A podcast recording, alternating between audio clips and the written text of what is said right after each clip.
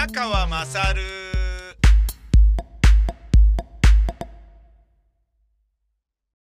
お前の母ちゃん宮川勝です。今日は、えー大塚レイサマースタジオにて劇団員と女優さん橋本優香さん、えー集合してラジオドラマ、ラジオコントを収録いたしました。まあ正確にはこれはポッドキャストで配信するのでラジオという言い方は間違ってますよね。音声ドラマ、オーディオドラマの、えー収録をしたっていう感じですね。いやー、難しいな。うん。一本のね、マイクで、みんなでね、あのー声優さんが、前へ出て喋って一歩下がる、前へ出て喋って一歩下がるっていうようなことをやると、えー、新型コロナウイルスの感染予防にあんま良くないので、我々の場合は人数分マイクを追っ立ててやってるわけですよ。マイクを追っ立ててるわけで、おちんちんを追っ立ててるわけではないんですけど、まあでも、僕はね、まあ大体1日の24時間のうち23時間50分はまあ追っ立ってますけれど、今も追っ立ってますけれどもね。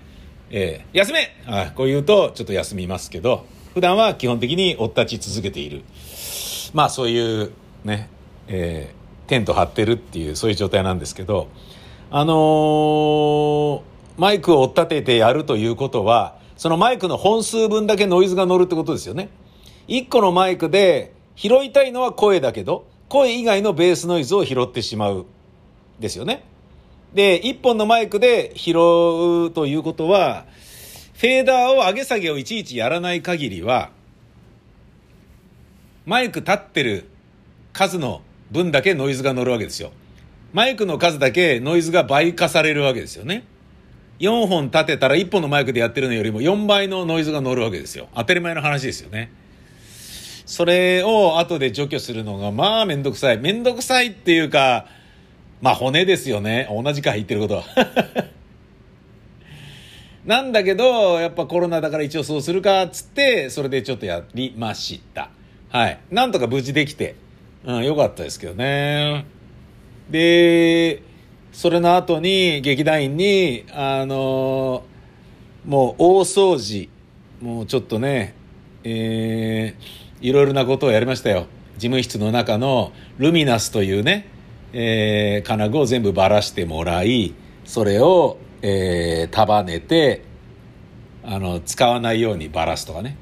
あとあの、机の、えー上に、こう音響機材がいっぱいね、積んであるんだけど、それをばらして、えー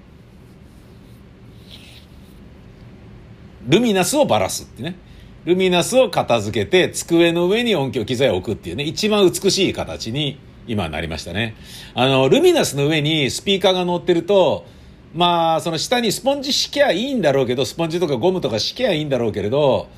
まあ、直に乗せてたんですよね。で、それにより、やっぱ、キーンと、あのーなんかそういう反響音が乗っかっちゃって、うーんって感じだったのね。で、ヘッドホンで聞いてるのよりもキンキンしてるから、これであんまりモニタリング意味ねえなと思って、だあの、スピーカーで、ラージモニターしようと思っても、こう、地下だから、でっかい音出せるんだけど、やっぱちょっとそれをやめといた方がいいんじゃないっていう、ねえ、あの、ことになり、じゃあこのスピーカー意味ないじゃんっていうことで、じゃあ撮ろうぜっていうことで、まあちょっと撮ってね、見ました。で、次からは、吉祥寺にブースが引っ越しますので、吉祥寺の場合は、俺思ったんだけど、ブースの中にスピーカーを入れれば、ブースの中で録音して、ブースの中で編集すれば、ブースの中ででかい音出せるから、別にあの、こう、大塚のね、地下みたいなところじゃなくたって、いいじゃん、みたいな。俺家で編集してると、どうしても音小さくしないと、娘がビデオ授業を受けてるみたいなことがあるから、でっかい音出せない。でもね、大塚まで来て編集すんのはダリーし、で、大塚まで来ると、大塚来たら来たで、ね、あの、シンメトリーの位置に自分のね、スピーカーを置けないあの、右が壁だけで左は空間があるみたいなところにドンと置くから広いので、で、そうなるとやっぱ反響が全然違うじゃないですか。耳、右側が大きめに聞こえてしまうとかいうのがあるから、ちょうどね、あの、正三角形を、LR のスピーカーと自分の耳っていうのを、自分のね、体っていうのを正三角形で作ったとしても、なんかこう、ちゃんと聞こえないんですよね。ああ、みたいな。それがブースの中に置いて、スピーカーをね。で、録音するときは、外の録音機で回し、で、編集するときは中に、ブースの中にノートパソコン持ってって、その、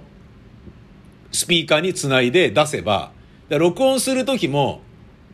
編集するときもブースの中でやれば、お、いいんじゃない？みたいな。あの、これいいよっていう、そういうシステムをちょっと考えたので、来年からはそういうふうにね、やっていこうと思います。えー僕がびっくりしたことは滋賀県です。私立中学校の制服で、男子もスカートを選ぶことが可能になりましたというトランスジェンダー配慮のお話です。千葉県野津市、野須市かな？野球の矢に、えー、中洲の巣、山水に、アメリカ合衆国の州ですね。野須市でしょうかね。野津市でしょうか。えー、11日、12月11日までに市内3中学校の生徒の制服について来年の春から従来の男子の詰襟、女子のセーラー服をやめて、男女兼用のブレザーに変更することを決めました。性別に関係なく誰でも自由にスラックスやスカートを選べるようにして、心と体の性が一致しないトランスジェンダーの生徒らに配慮をするということです。関係者によると、男子もスカートを選択できるようにしたのは画期的で全国でもかなり珍しいということ。今回の変更は当事者の声を受けて各学校の校長先生や生徒指導の担当者らにらを交えた制服検討委員会を昨年2月に立ち上げて協議を重ねてまいりましたと。全校生徒や保護者らにアンケートを取り、防寒対策や動きやすさ、手入れのしやすさといった機能面からスラックス導入を求める声もあったということです。新しい制服のブレザーは3校共通のデザインで、胸につけるワッペンは学校ごとに異なります。男女兼用のポロシャツを着用し、スラックスはゆったりと細身の2種類を用意をした。なるほど。ゆったりめのスラックスと細身のスラックス。どっちも好きなのを選べるよってことね。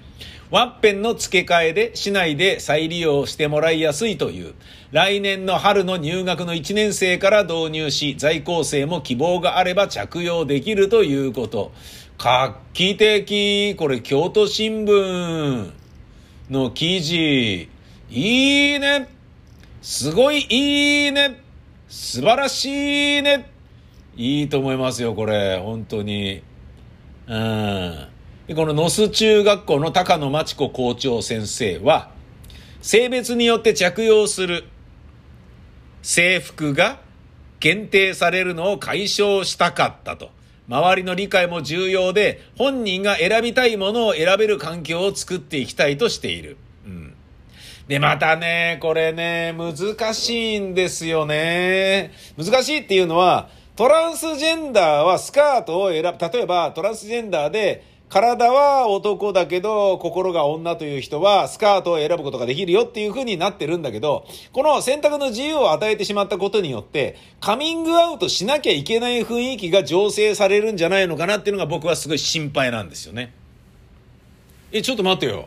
お前、トランスジェンダーだったの？とかだったらなんでお前ズボン履いてんだよ？もうスカート履きゃいいじゃないかよ。いや、だから、カミングアウトしたくなかったですから。ってなんだよ、もうそれっていうね。だから、カミングアウトを無理強いするような勢いになるとしたら、それはすごい良くないことですし、そういう風にならなければいいなと思うんですよ。まあ、言ってみればね、まあこれどういうものでもやろうとしたら、そういうね、風当たりとかそういうものはあるんだとは思うんだけれど、例えばシルバーシートができた時、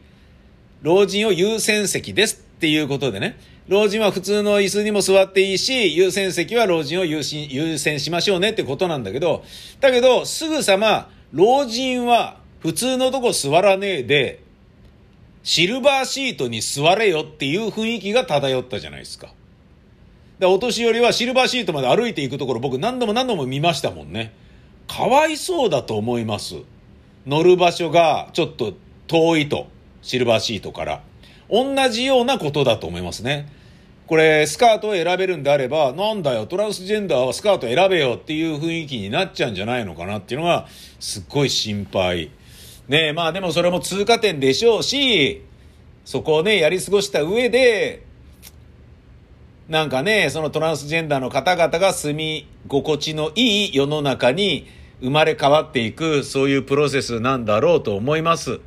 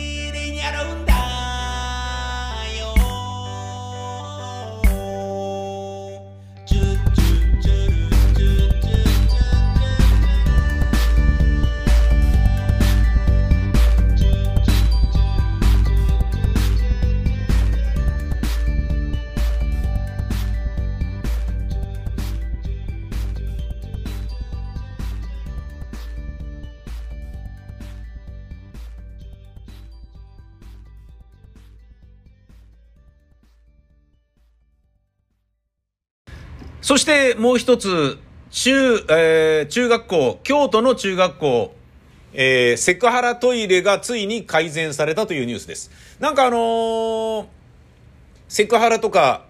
セックス系に関して、京都の中学校はいろいろあるみたいですね。セクハラトイレついに改善。京都の中学女子から男子が丸見えですと。もし市役所にこんなトイレがあったらセクハラだと騒がれますよと。先月、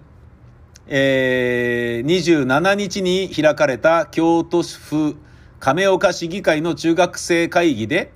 生徒がトイレの改善を求めて市長を追及する一幕があり、えー、急遽対応策を講じることとなりました。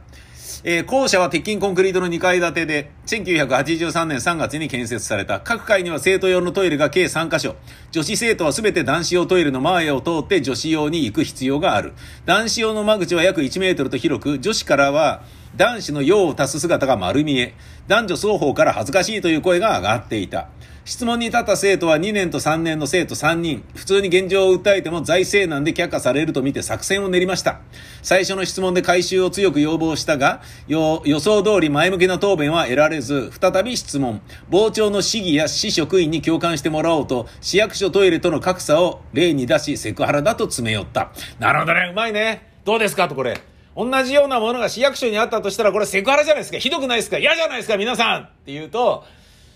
いや、それは確かにそうだなと。大人が良くて子供がダメってことはねえよなと。まして多感なね、あの、中学校の方が、それはそれは良くないでしょうと。教育上良くないでしょうということだよね。中学生議会の後に、二人の市議がこの中学校を視察に訪れて問題を認識。35年もの間、セクハラトイレを見過ごしてきたが、ついに生徒の意見を無視できなくなった。年内にパーテーションを設けて線路から、あ、通路から便器が見えないようにすると教育総務課は話しているということ。えー、質問に立った生徒、3年生と2年生の生徒3人は、すぐ動いてくれるとは思わなかった。生徒が声を上げられる機会をもっと増やしてほしいと喜んでいた。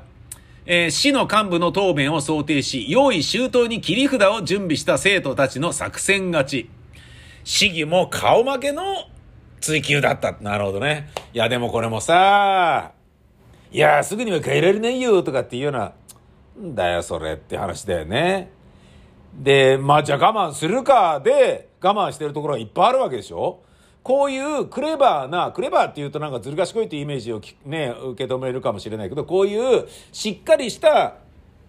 考え方の中学生でないと、こういう話が、つまり当たり前の話が通らないっていうのは、めちゃめちゃ嘆かわしいですよね。なんだそれって僕は思いました。皆さんもそういうことでしょう。もしね、自分の子供の中学校のトイレがそんなんだったらっていうことを考えるとね、うーんとうなるばかりなり。学校のトイレというと僕は、ユイフォアの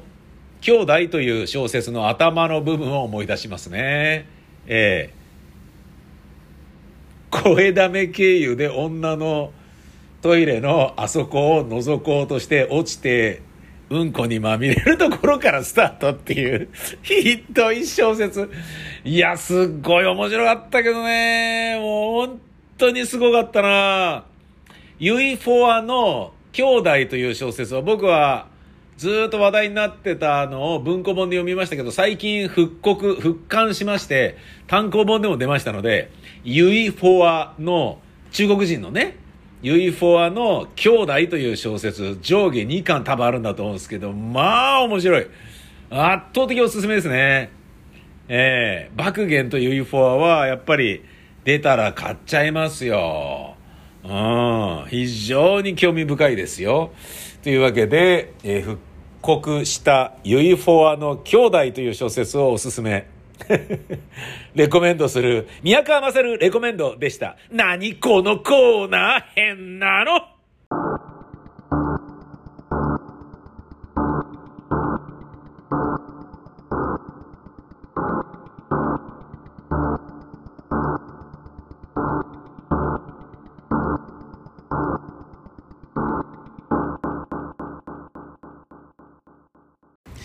大塚軽くアフタヌーントークライブのお知らせです。えー、来たる12月19日日曜日午後3時から大塚レイサマースタジオにてトークライブやります。ぜひ皆様お越しください。チケットはビタミセにて興奮、えー、興奮じゃないや、好評発売中3000円です。私、宮川と石川義弘さんのトークライブ。毎月あったことをビデオに収めてそれを見ながらね、えー、おしゃべりをするというまったりしたい午後のひととき。ぜひお越しいただきたい。お待ちしております。ビタミセの URL は v-mise.com、v-mise.com です。どしどし待ってるせ